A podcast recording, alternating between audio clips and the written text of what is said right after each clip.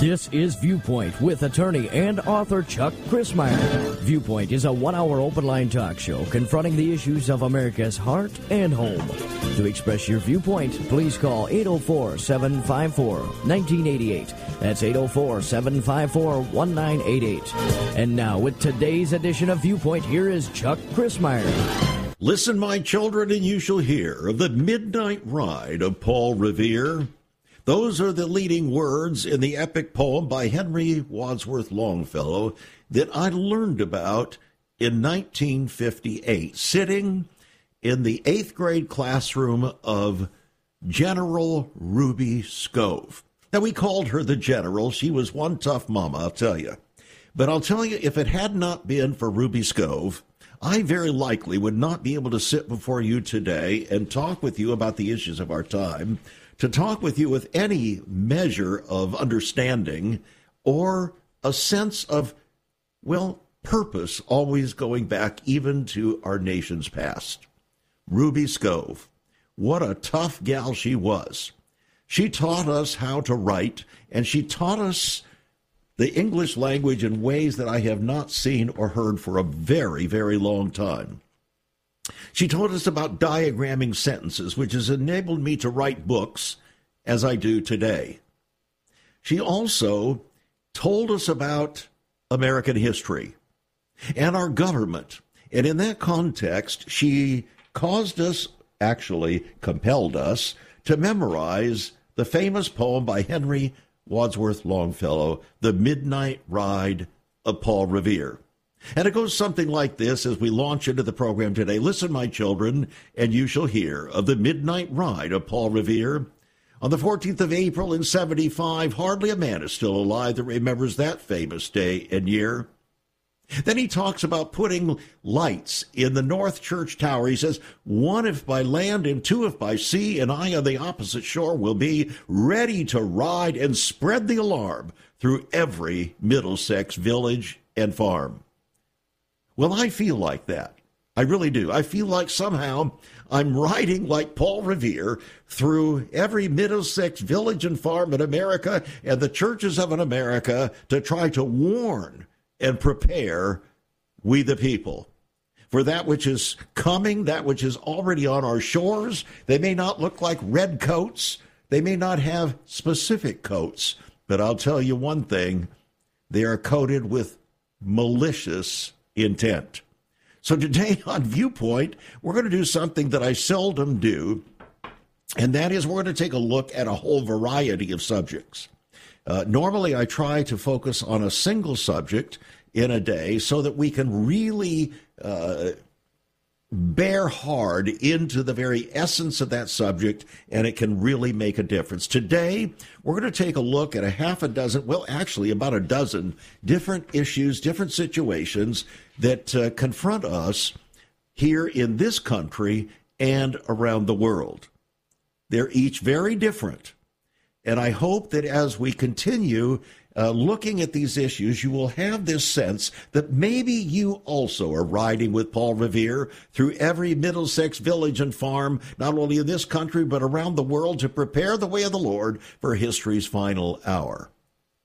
First on the agenda, Israel National News. The Jewish people are in serious trouble. That's the headline. The Jewish people are in serious trouble. It's an essay written by Daniel Rosen uh, who says the Jewish people are in serious trouble and must unite, but before they can take that action, they have to admit that there's a problem. Well, as I read those headlines, I thought, you know what? That pertains to our country. We're in a serious problem. We're in serious trouble. Whether you want to admit it or not, we're in serious trouble. Whether you're a Democrat or Republican, it really doesn't matter. We're in serious trouble. If you're not a Democrat or Republican, you're an independent, we're still in serious trouble. But how are we going to unite? You see, this writer calls for Israel to unite. They have to unite around culture. Well, how can they unite around culture when, in fact, they're so divergent spiritually, religiously, that they're at one another's throats? Even those that are not religious are at one another's throats. It seems that there's no seeing eye to eye or heart to heart whatsoever there in Israel today. And even Benjamin Netanyahu is doing his best to fight off the insurgents from the south, that is Hamas. They're after him too. Not Hamas, but the Jewish people are after him. How do you unite a people like that? When you have the ultra Orthodox, and then you have the Orthodox, and then you have the so called conservative Jews, and then you have the uh, below that, you have the Reform Jews and then the ultra Reform Jews. And at the very top of the list, you have the Hasidic Jews. Well, they're all different, radically, radically, radically different. They're not unified over the Bible. They're not unified with one another. So, how can they unite? There's a real problem. A real problem. And then in this country, for the past 50 years, there has been a call for unity. Unity, unity, this our cry. U N I T Y, unity, unity, this our cry. And that cry has gone through not only the secular culture, but the church. How many pastors have I heard? And how many uh, prayer gatherings have I heard? Let's pray for unity. Let's call for unity. Well, how can we unite? We don't even have unity in the body of Christ over what Christ says. We have pastors and parachurch leaders and authors and broadcasters and so on that are dissing God's word every day. They don't like what he says in one way or another. And so we're not united. Here's the problem, and I want to bring this to your attention, and then we'll move on. Jesus actually spoke to this issue in John chapter 17. It was his high priestly prayer, and we usually misquote it. We misquote it by only quoting the part that we like. And that part is, Lord, that they may be one even as we are one. That we may be one even as we are one. But that's not what Jesus actually said. That's only one part of what he said. That was the consequence of what he said before that, which was this Father,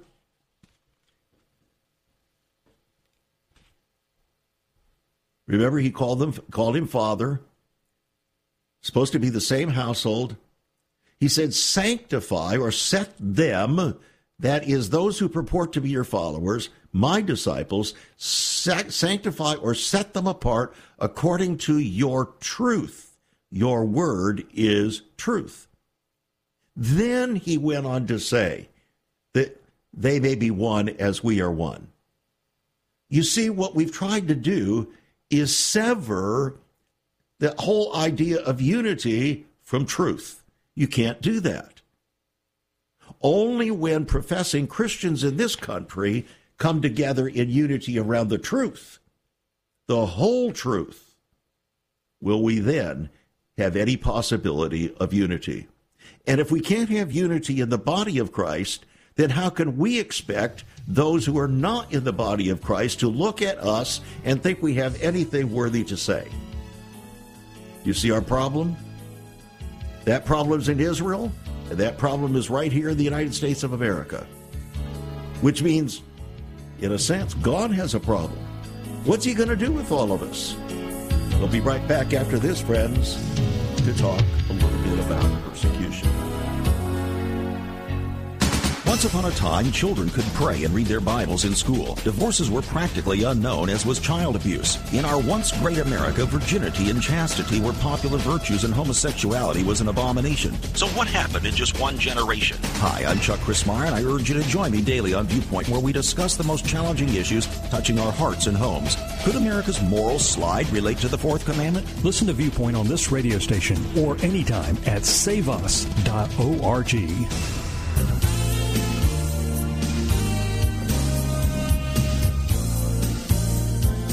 According to FaithWire, as global Christian persecution is raging, a new effort is being uh, sought to awaken the church.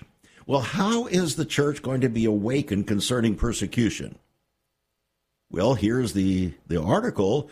As global persecution rages, a watchdog has launched a first of its kind open source database allowing people to track incidents of violent religious persecution. Global Christian Relief and the International Institute for Religious Freedom have teamed up to create the Violent Incidents Database, which is being dubbed the first and only events based global religious freedom database in the world. David Curry, the CEO of Global Christian Relief, said the database will help give a voice to persecuted Christians and others across the world as it tracks killings, abductions, forced marriages, arrests, and other acts of persecution, allowing users to search by religion, country, and perpetrator. He said, I'm concerned about the enormous growth in religious persecution. And he warned that there are diabolical governments and dictators and extremists who want to control people's religious thoughts. Well, as I w- listened to this, I thought, well, that's good, but, but what? Well, it doesn't deal with persecution, only deals with facts of existing persecution. Doesn't deal with the prevention of persecution, nor does it deal with the more important subject of helping people to prepare for persecution. And that's why I'm writing a book when persecution comes. In fact, as we speak this very day, I've been writing in uh, chapter 17, which is a message to pastors, for pastors only. And no stone is being left unturned. Because unfortunately, pastors are not prepared for persecution and they're not preparing their people for persecution because it doesn't sell or market well. Yesterday, uh, Dr. Robert Jeffress, uh, pastor of the they say, a 15,000 member congregation, Dallas First Baptist Church, uh, joined us here on the program to talk about his latest book. Uh, are these are we living in the end times? And uh, so, toward the end of the program, I said, "Now, uh, Dr. Jeffress, I call him Robert because we've developed quite a friendship over many, many years now. I spoke in his church there in Wichita Falls." Uh, Texas about, uh, I don't know, 18 years ago, something like that. Uh, so, in any event, uh, we were talking about this, and I said, you know what, Robert?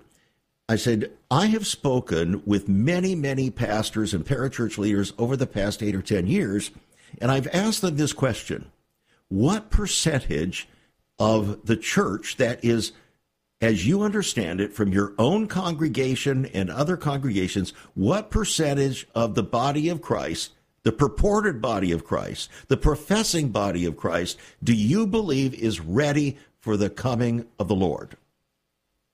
I said, What would you say they have said?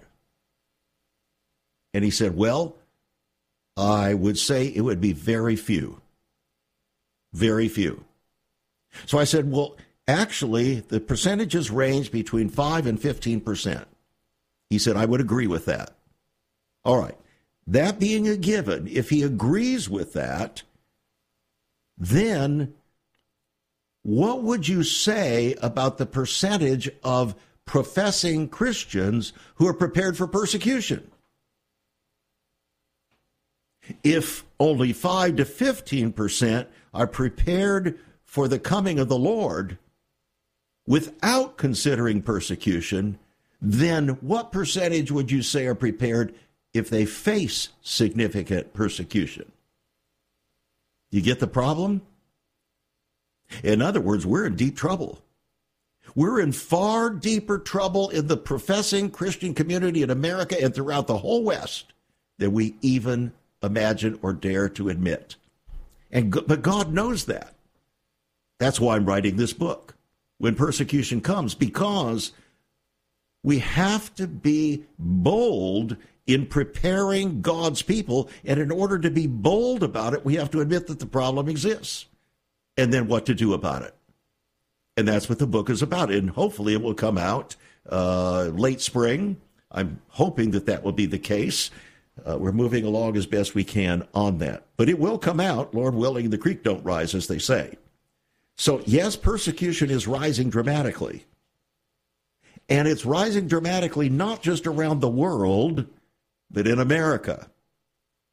And if you think there have been troubles to date concerning legalities, people brought to court concerning uh, their failure to uh, follow the LGBTQ agenda and so on, as Christian business people and so on, We've just barely see scratched the surface, friends.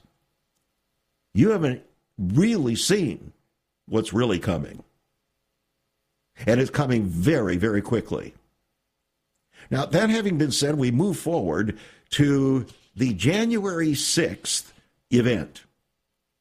Remember that, the January 6th event? The Democrats don't want you to forget it because that's about the only thing they can run on. Or they think they can run on it. But here's the problem. Now, with the investigations that are being done behind the scenes, facts are being uncovered that reveal what happened on January 6th is not what that committee composed of Nancy Pelosi uh, she set it up with uh, Thompson and uh, uh, what's her name? The uh, Republican and name only gal who said that she was going to uh, support Nancy Pelosi in the whole thing. Okay, we'll we'll get to that. But in any event, the, the issue is this. I have in front of me two articles. One a picture of a man who was shot point blank by the police. You never heard about it? It was never in the news. Demonstrators begged the police to do something, anything, after watching the man shot in the face by the cops, including a wound on his mouth that would disfigure him for life. What really happened on January 6th is now coming to light in videos from that day. So while fellow protesters rendered what, what aid they could to the man after the police wounded him, law enforcement just stood idle, did absolutely nothing while the man bled all over the ground.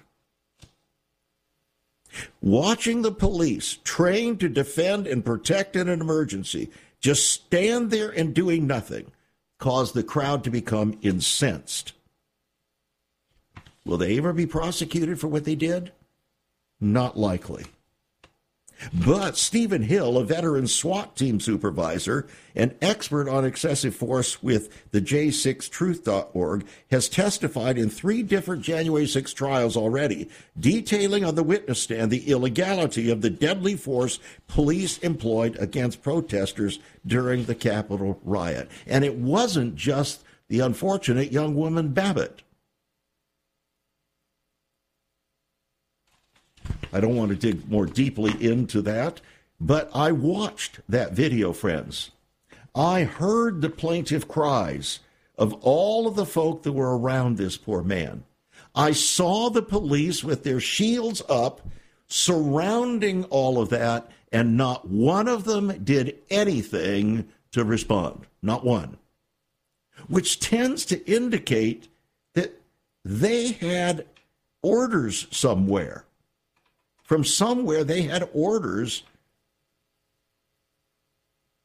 not to help, but not to do anything, but to let this thing roll out and look as bad as it possibly could. I'm looking at the picture of another man. Bloodied from injuries during the mayhem at the U.S. Capitol. There's more evidence now on ex House Speaker Nancy Pelosi's partisan committee tried to find ways to blame President Trump for the January 6, 2021 riot at the Capitol. But they interfered with the Republican investigation of the campaign. Somehow, more than a hundred encrypted files documenting testimony and evidence about that day were deleted by the Democrat committee just before the GOP took over the majority in the House last winter. A report reveals that U.S. Representative Barry Loudermilk from Georgia, chief of the new committee now investigating all those events and circumstances, confirmed the files now have been recovered. And he's demanding that Democrats hand over the passwords that are still needed. He says the investigation is now going into a new phase. A new phase. The forensics team found that 117 files had been either deleted or encrypted on January 1st, 2023, shortly before the Republicans took over the investigation that had previously been, been led by Representative Bennie Thompson and Representative Liz Cheney. There's her name, Liz Cheney. What's the implication of this? We can't trust our government. In fact, the very people, the very group that is screaming the loudest about democracy being at risk actually are the perpetrators of democracy being at risk. They're actually attempting to destroy or undermine democracy by hiding, intentionally hiding, destroying, or encrypting damning evidence of their agenda. Need we say more? We'll wait to see what happens.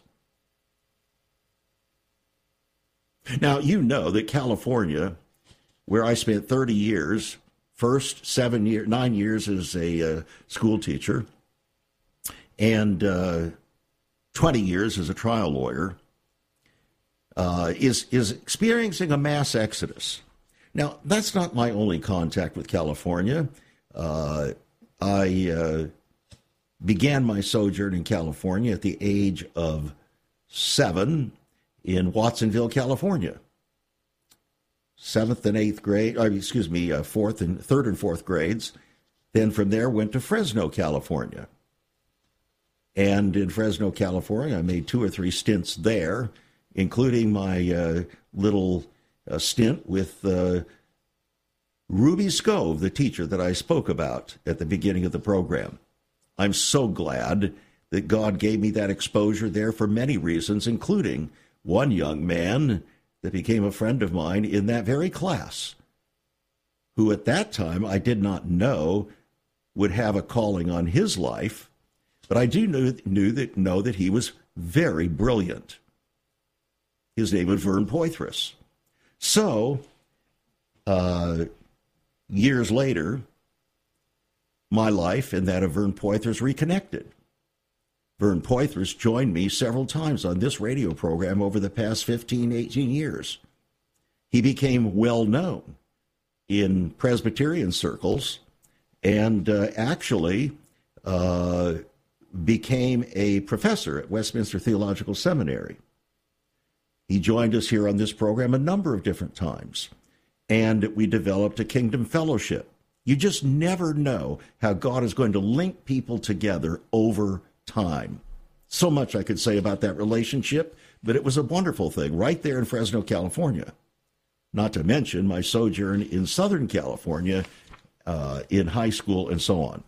So we go from there to surging numbers of Generation Z. Now, oh, I, what I started to say was people are leaving California in mass exodus. An editor of the Los Angeles Times is begging those that are departing not to criticize the Golden State as they're leaving. He said, please extend some goodwill to those of us who remain. Well, he admitted that the number of folks exiting the region are just staggering. More than 80,000 Californians moved away in 2022. Many thousands more left last year, he explained. So, you know, it's tough. It's tough because the government of California has become like very similar to what is being promoted by the World Economic Forum. I want you to think about the kind of government that the World Economic Forum is promoting. The Great Reset and all of its attendant features, globalism, the uh, support of uh, everything that is godless, anti God, anti biblical, and anti Christian. That's California now. Sorry to say it, but it just is. It's tough to live in a state like that. And you might expect that certain kinds of persecution are arising in California pretty strongly. We don't have time to go into the details of that, but you might want to check it out. I've spoken recently with some of my friends in California, and they're very concerned about what the government may try to compel them to do. It's already on the books. We'll be back. What's going on with Generation Z? We'll find out. There is so much more about Chuck Crismier and Save America Ministries on our website, saveus.org. For example, on the front page are two great videos. First, an interview and discussion of Chuck's book, Out of Egypt. Also, a great TV interview with Chuck regarding his book, Seduction of the Saints. Much more videos, a For Pastors Only section, and also you can view Chuck's weekly teachings, all at his website, saveus.org. That's saveus.org. Also on Chuck's website, listen to Chuck's Viewpoint broadcast. Listen to the archives. Maybe you missed a program. Check it out at saveus.org. Also, there are some great resources, hospitality information, also information about marriage, divorce, and remarriage, newsletters, articles, prophecy, prayer and revival information, all at saveus.org.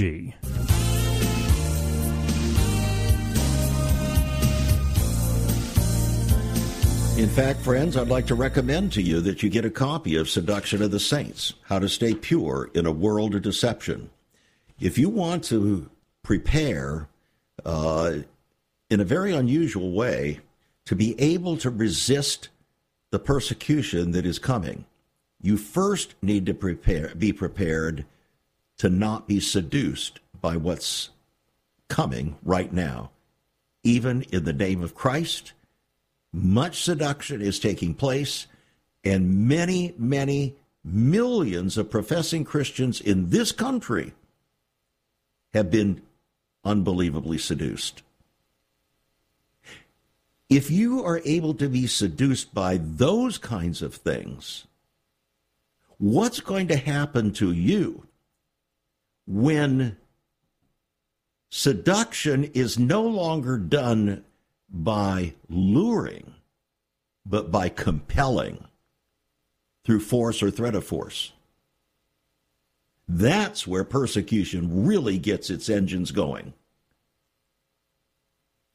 Look, there's a reason why a lot of people have said that that book, Seduction of the Saints, is one of the most important books they've ever read. Because it's so practical. It's not theoretical at all it's so practical. It's an $18 book, yours for $15. It's on our website, saveus.org, saveus.org. You can give us a call at 1 800 SAVE USA, 1 800 SAVE USA, or write to us at Save America Ministries, P.O. Box 70879, Richmond, Virginia 23255. If you're writing a check, add $5 for postage and handling. By the way, uh, we are considering having to up the postage and handling because postage rates just went up. And uh, we were already at a point, we had not raised those uh, postage and handling rates for many, many years. And uh, things have gone up so high now, we're having to really take a hard look at this uh, to see what we need to do. But we'll let you know. For right now, it'll be $5 postage and handling. Now, over 25% of Americans born between 1997 and 2012 identify as LGBTQ. Now, who are those people? Well, they're called Generation Z.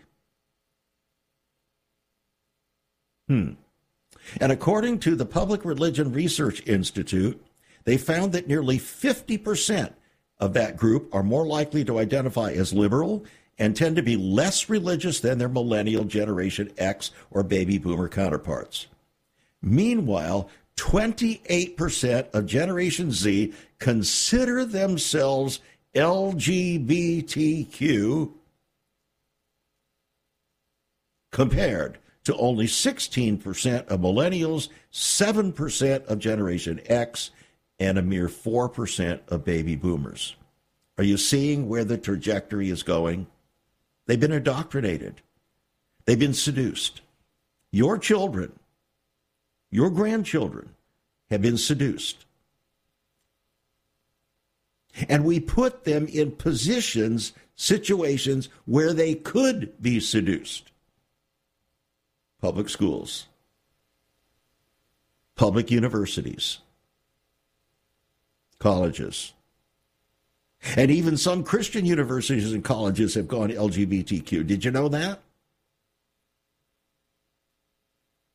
The institution that I graduated from, summa cum laude, in 1967, has been at vir- virtual culture war over those issues. Going back and forth and back and forth. When I was on the board there in 1979 to 1981, I fought, fought, fought as a trial lawyer to protect that institution from the insult of culture that was being actually facilitated and promoted from the president of the university.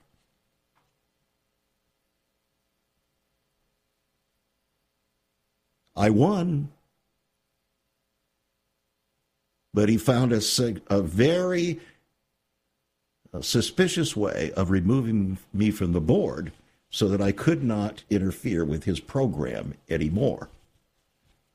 For which, seven years later, the vice president of the university came to my law office in Pasadena, California, had lunch with me, and he said, I'm coming here to apologize for what we did to you as a university. Friends, I'm telling you, if you think that the war is relatively new, I am sorry. I've been in this war for a very long time, long before we ever launched Save America Ministries and long before we ever launched this radio broadcast 28 and a half years ago. Can you believe 28% of Generation Zers claim to be, as the headline says, queer? Sounds like the queering of America, whatever terminology you might want to use. A jailed Kremlin critic, Alexei Navalny, has been placed in solitary confinement for 10 days in a prison above the Arctic Circle for, quote, incorrectly introducing himself to a guard. He's 47 years old, a former lawyer who rose to prominence more than a decade ago by lampooning President uh, Vladimir Putin's elite and voicing allegations of vast corruption. It was the 25th time he has been placed in solitary confinement. He's been in that condition 283 days now. And he's been sentenced over and over again now to even further terms without any court proceedings until he's 74 years of age. Why? To keep him from speaking in Russia. You know, as I read this, I thought we have exactly that same situation right here in America, right in our nation's capital in Washington, D.C. We have a young man who they arrested They've not proven that he did anything wrong, but they arrested him and put him in solitary confinement in our nation's capital and have kept him there without trial because they're trying to force him under threat of staying in solitary confinement. They're trying to force him to make statements against Donald Trump so they can incriminate him. And we thought we were so different than Putin's Russia. Are you letting this sink in, my friends? We've got troubled times. Very troubled times, much more so than we're willing to admit. At the same time, the World Tribune tells us today that it's Zuckerbucks 2024. Zuckbucks. Remember how the founder of Facebook, Mark Zuckerberg, financed the Democrat Convention 2020's election for interfering $400 million to upset the vote? Well, he's at it again. They're choreographing this together with other agencies, other companies now. The Center for Tech and Civic Life is set to facilitate applications to a federal government grant program administered by FEMA the Federal Emergency Management Agency that could potentially funnel more than $700 million to election offices during the 2024 election under false pretenses and offices. It's amazing, friends. The wickedness that is going on. And you think that the allegations of voter fraud and interference have no real foundation? If they don't, then why would they be so interested in funneling $700 million to accomplish that very thing? Come on, let's be honest with ourselves. The heart of the matter is the heart, friends. And as Jeremiah the prophet said, the heart of man is desperately wicked. Who can know it?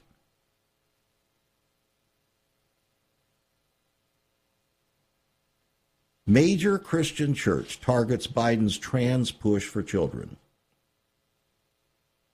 Joe Biden's transgender agenda, specifically his advocacy for chemicals and body mutilating surgeries for children, has been put in the bullseye by a major church organization in the United States. It happens to be the Presbyterian Church in America, they dispatched a letter to Biden and other government officials asking that they discontinue promoting sex change surgeries and other injurious treatments on minors who have gender dysphoria issues.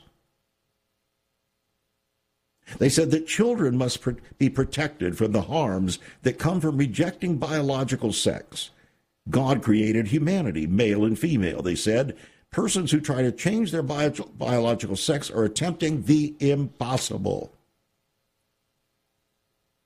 And the church group is composed of the biggest organization of confessional Presbyterian and Reformed churches in America, North America, about 375,000 members, 1,500 congregations.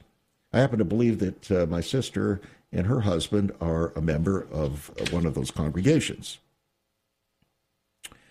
The church last year set up a commission to draft a petition urging Washington to renounce the sin of transgenderism for children, and the letter is a result of that campaign. And now, unfortunately, we're brought back to the COVID issue.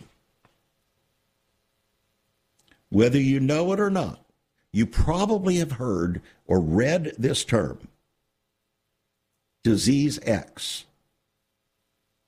Disease X. What is disease X? Well, it's a name that officials are using for a potential future pandemic, a future pandemic that doctors believe will be 20 times deadlier than COVID 19. So the term for this right now on the internet is disease X. What does it mean? What are its implications for you and for me? Is it just the threat of 20 times deadlier, or is there something else afoot? Have you ever considered what the early church was like? Many people are developing a heart longing for greater fulfillment in our practices as Christians. A recent study showed 53,000 people a week are leaving the back door of America's churches in frustration. What is going on? Why has there not been even a 1% gain among followers of Christ in the last 25 years? Could it be that God is seeking to restore first century Christianity for the 21st century? Jesus said, I'll build my church. Is Christ by his Spirit stirring to prepare the church for the 21st century? The early church prayed together and broke bread from house to house. They were family, and it was said by all who observed, Behold how they love one another. Incredible. But the same can be found right now. Go to saveus.org and click Cell Church. We can revive first century Christianity for the 21st century. It's about people, not programs. It's about a body, not a building. That's saveus.org. Click Cell Church.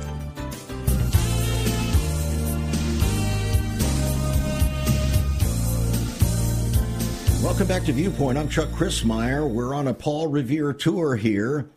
Uh, through every Middlesex village and farm across the country and around the world, actually, to woo and to warn and to prepare uh, regarding the things that are taking place in our world. It's not that the redcoats are coming, but there's a lot of other stuff coming, friends, that's far sphere, more sphere, uh, fierce than the redcoats were. we began this last segment talking about this disease X that healthcare officials are using for an idea. The World Health Organization coined the term in 2017 to represent the knowledge that a serious international epidemic could be caused by a pathogen. I wonder if that time they were actually talking about COVID in 2017. But regardless of what they were actually talking about, we now know that they're talking about some future disease X. And it's trending now because the World Health Organization, at its annual meeting last week in Switzerland, warned global leaders about the risks of future pandemics. Some people, they say, this may create panic.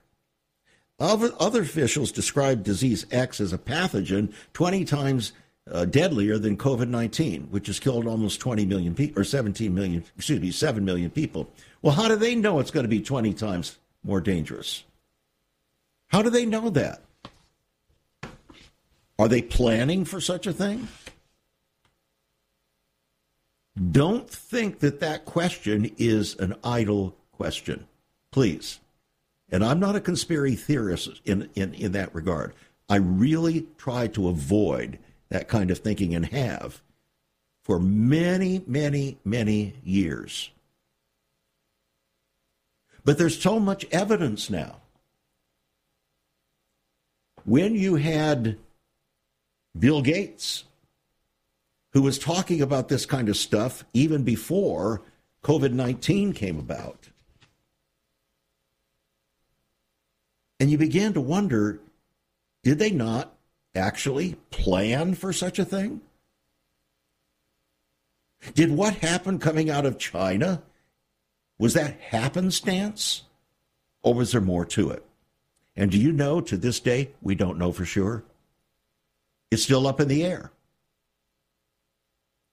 Still up in the air. Now, the World Health Organization's pandemic treaty is the gateway to a global top down totalitarian regime, a one world government. That's what they're calling for. So I think we can be sure there will be additional pandemics, whether manufactured using either fear or hype alone or an actual bioweapon created for the very purpose. Because the takeover plan called the Great Reset is based on the premise that we need global biosecurity surveillance and centralized response. So, a new contagion will likely be born in 2025, and media are already preparing us for it. Our pastors are not preparing for persecution, but the media are preparing for a disease assault. At the World Economic Forum last week, the Davos Summit, one of the key topics of discussion was preparing for disease X. In fact, the U.S. Congress this year, or last year rather, actually introduced Disease X Act of 2023. I want you to think about this very carefully. Because one of the speakers at the World Economic Forum stated this. We must prepare for shock treatment to shock the world, the peoples of the planet, in order to catapult this new global agenda into its completion. That's what he said. What kind of shock treatment do you think they're talking about? Will it be economic shock? Will it be another pathogen 20 times more serious? What will it be? Or a combination of the two? Or them linked. Just asking. But that's what they're saying. That's on the record, friends. That's not conspiracy theory. That's on the record. Now, we conclude today by going to the World Tribune. I have in front of me a couple of articles with the picture on the front. It's a picture of a woman, and uh, she happens to be the niece of the infamous bin Laden. Her name is Noor bin Ladin. Now, God will raise up the most interesting people to woo and to warn us, friends. And here is the niece of the number one enemy of America, at least at that time, bin Laden. She says she was at the Globalist Elites World Economic Forum last week. She's an independent journalist now. Her name is Noor bin Ladin. She said this even though President Donald Trump was not here, he was very much the center of conversation in Davos. Before the meetings convened, she said, a report was released on the top 10 risks. At the top of the list was misinformation. They want to do everything in their power to control speech ahead of the 2024 election, she said. To Noor, who broke from the bin Laden family to become a strong conservative and supporter of uh, Donald Trump, she said, It's very much a spiritual battle. Now, listen to this coming from the niece of Osama bin Laden. It's very much a spiritual battle that we are in, and these people, there is no other way to say it, are very much evil, and their agenda is absolutely evil. She goes on to say if America falls, the rest of the world falls. We need a strong America, she said, and they will spare nothing in 2024, she predicted. Who is they? It's the global forces, my friends. Remember, there were 600, 600 of the richest, most powerful people in the world, business people, that were gathered in Davos, Switzerland, coupled with the leaders of 50 nations. And why were they there? It's called the World Economic Forum, started by Klaus Schwab, who is dedicated to a new world order, a Western world order, the resurrection of the ancient Roman Empire, even as envisioned by Daniel in his prophecy. There are other world orders that are being competing. One is the Muslim world order. The other is the new BRICS world order led by Russia and China. Klaus Schwab is working with the West primarily. Not exclusively, but primarily.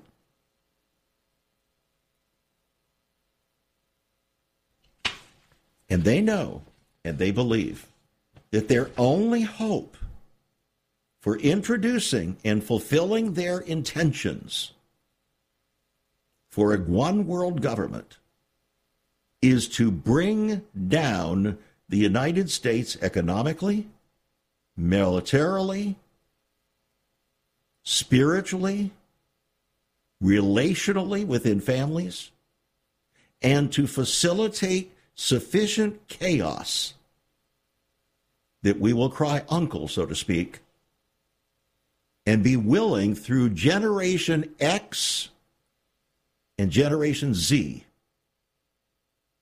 to usher in a new world government and order, supposedly to save the world. And they said that this salvation move is urgent. urgent.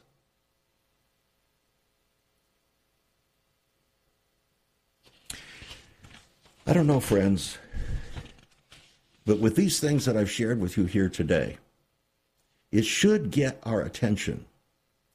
Not to cause you, the purpose is not to cause you to wring your hands and go into some sort of panic, but actually to jerk our spiritual chains, so to speak, to realize the condition of our world and this country so that within our churches, which is God's warmest audience, if we can't get it right, if our pastors don't take the uh, the message and begin to deliver it, where's the hope? We can say our hope is built on nothing less than Jesus' blood and righteousness, and I agree with that. But why aren't our pastors preaching righteousness then? Why is it that the leader of one of the largest churches in our area here, about 20 years ago, told me to my face, hanging his head, saying, Chuck, I don't think I even know how to preach righteousness. But righteousness, the Bible says, is the habitation of God's throne. And without holiness, no man will even see the Lord. So we're playing a religious game, it seems from pulpit to pew, dancing around the most essential aspects that God says are needed if we are to rebuild and have any kind of spiritual revival in this country that gives us any hope of resisting this onslaught that is, dare we say, government oriented, manipulated persecution coming not just from Washington, D.C., but coming from Davos, Switzerland, coming from London, coming from uh, uh, France, Paris. It's coming from all over the world. That's the spirit of our world Godlessness. The Bible says it's Christ in us that is the hope of glory not talk about Christ, not what we believe about God or whether we believe in God. God's never asked us really to believe in Him.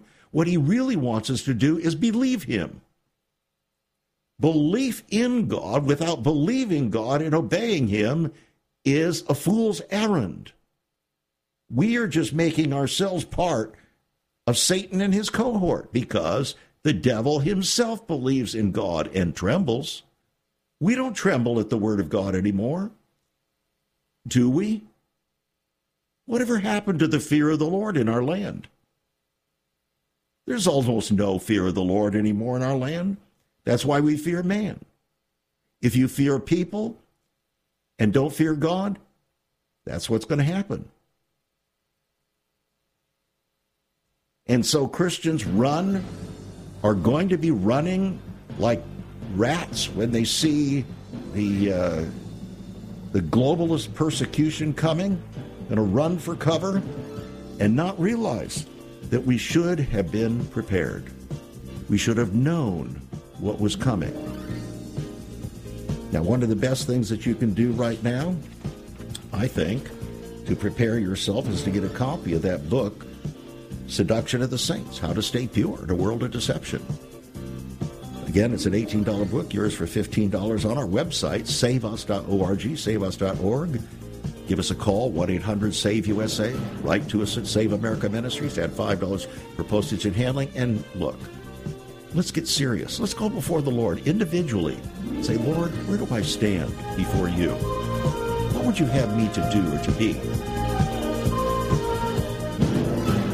God bless and be a blessing. You've been listening to Viewpoint with Chuck Crismier. Viewpoint is supported by the faithful gifts of our listeners. Let me urge you to become a partner with Chuck as a voice to the church declaring vision for the nation. Join us again next time on Viewpoint as we confront the issues of America's heart and home.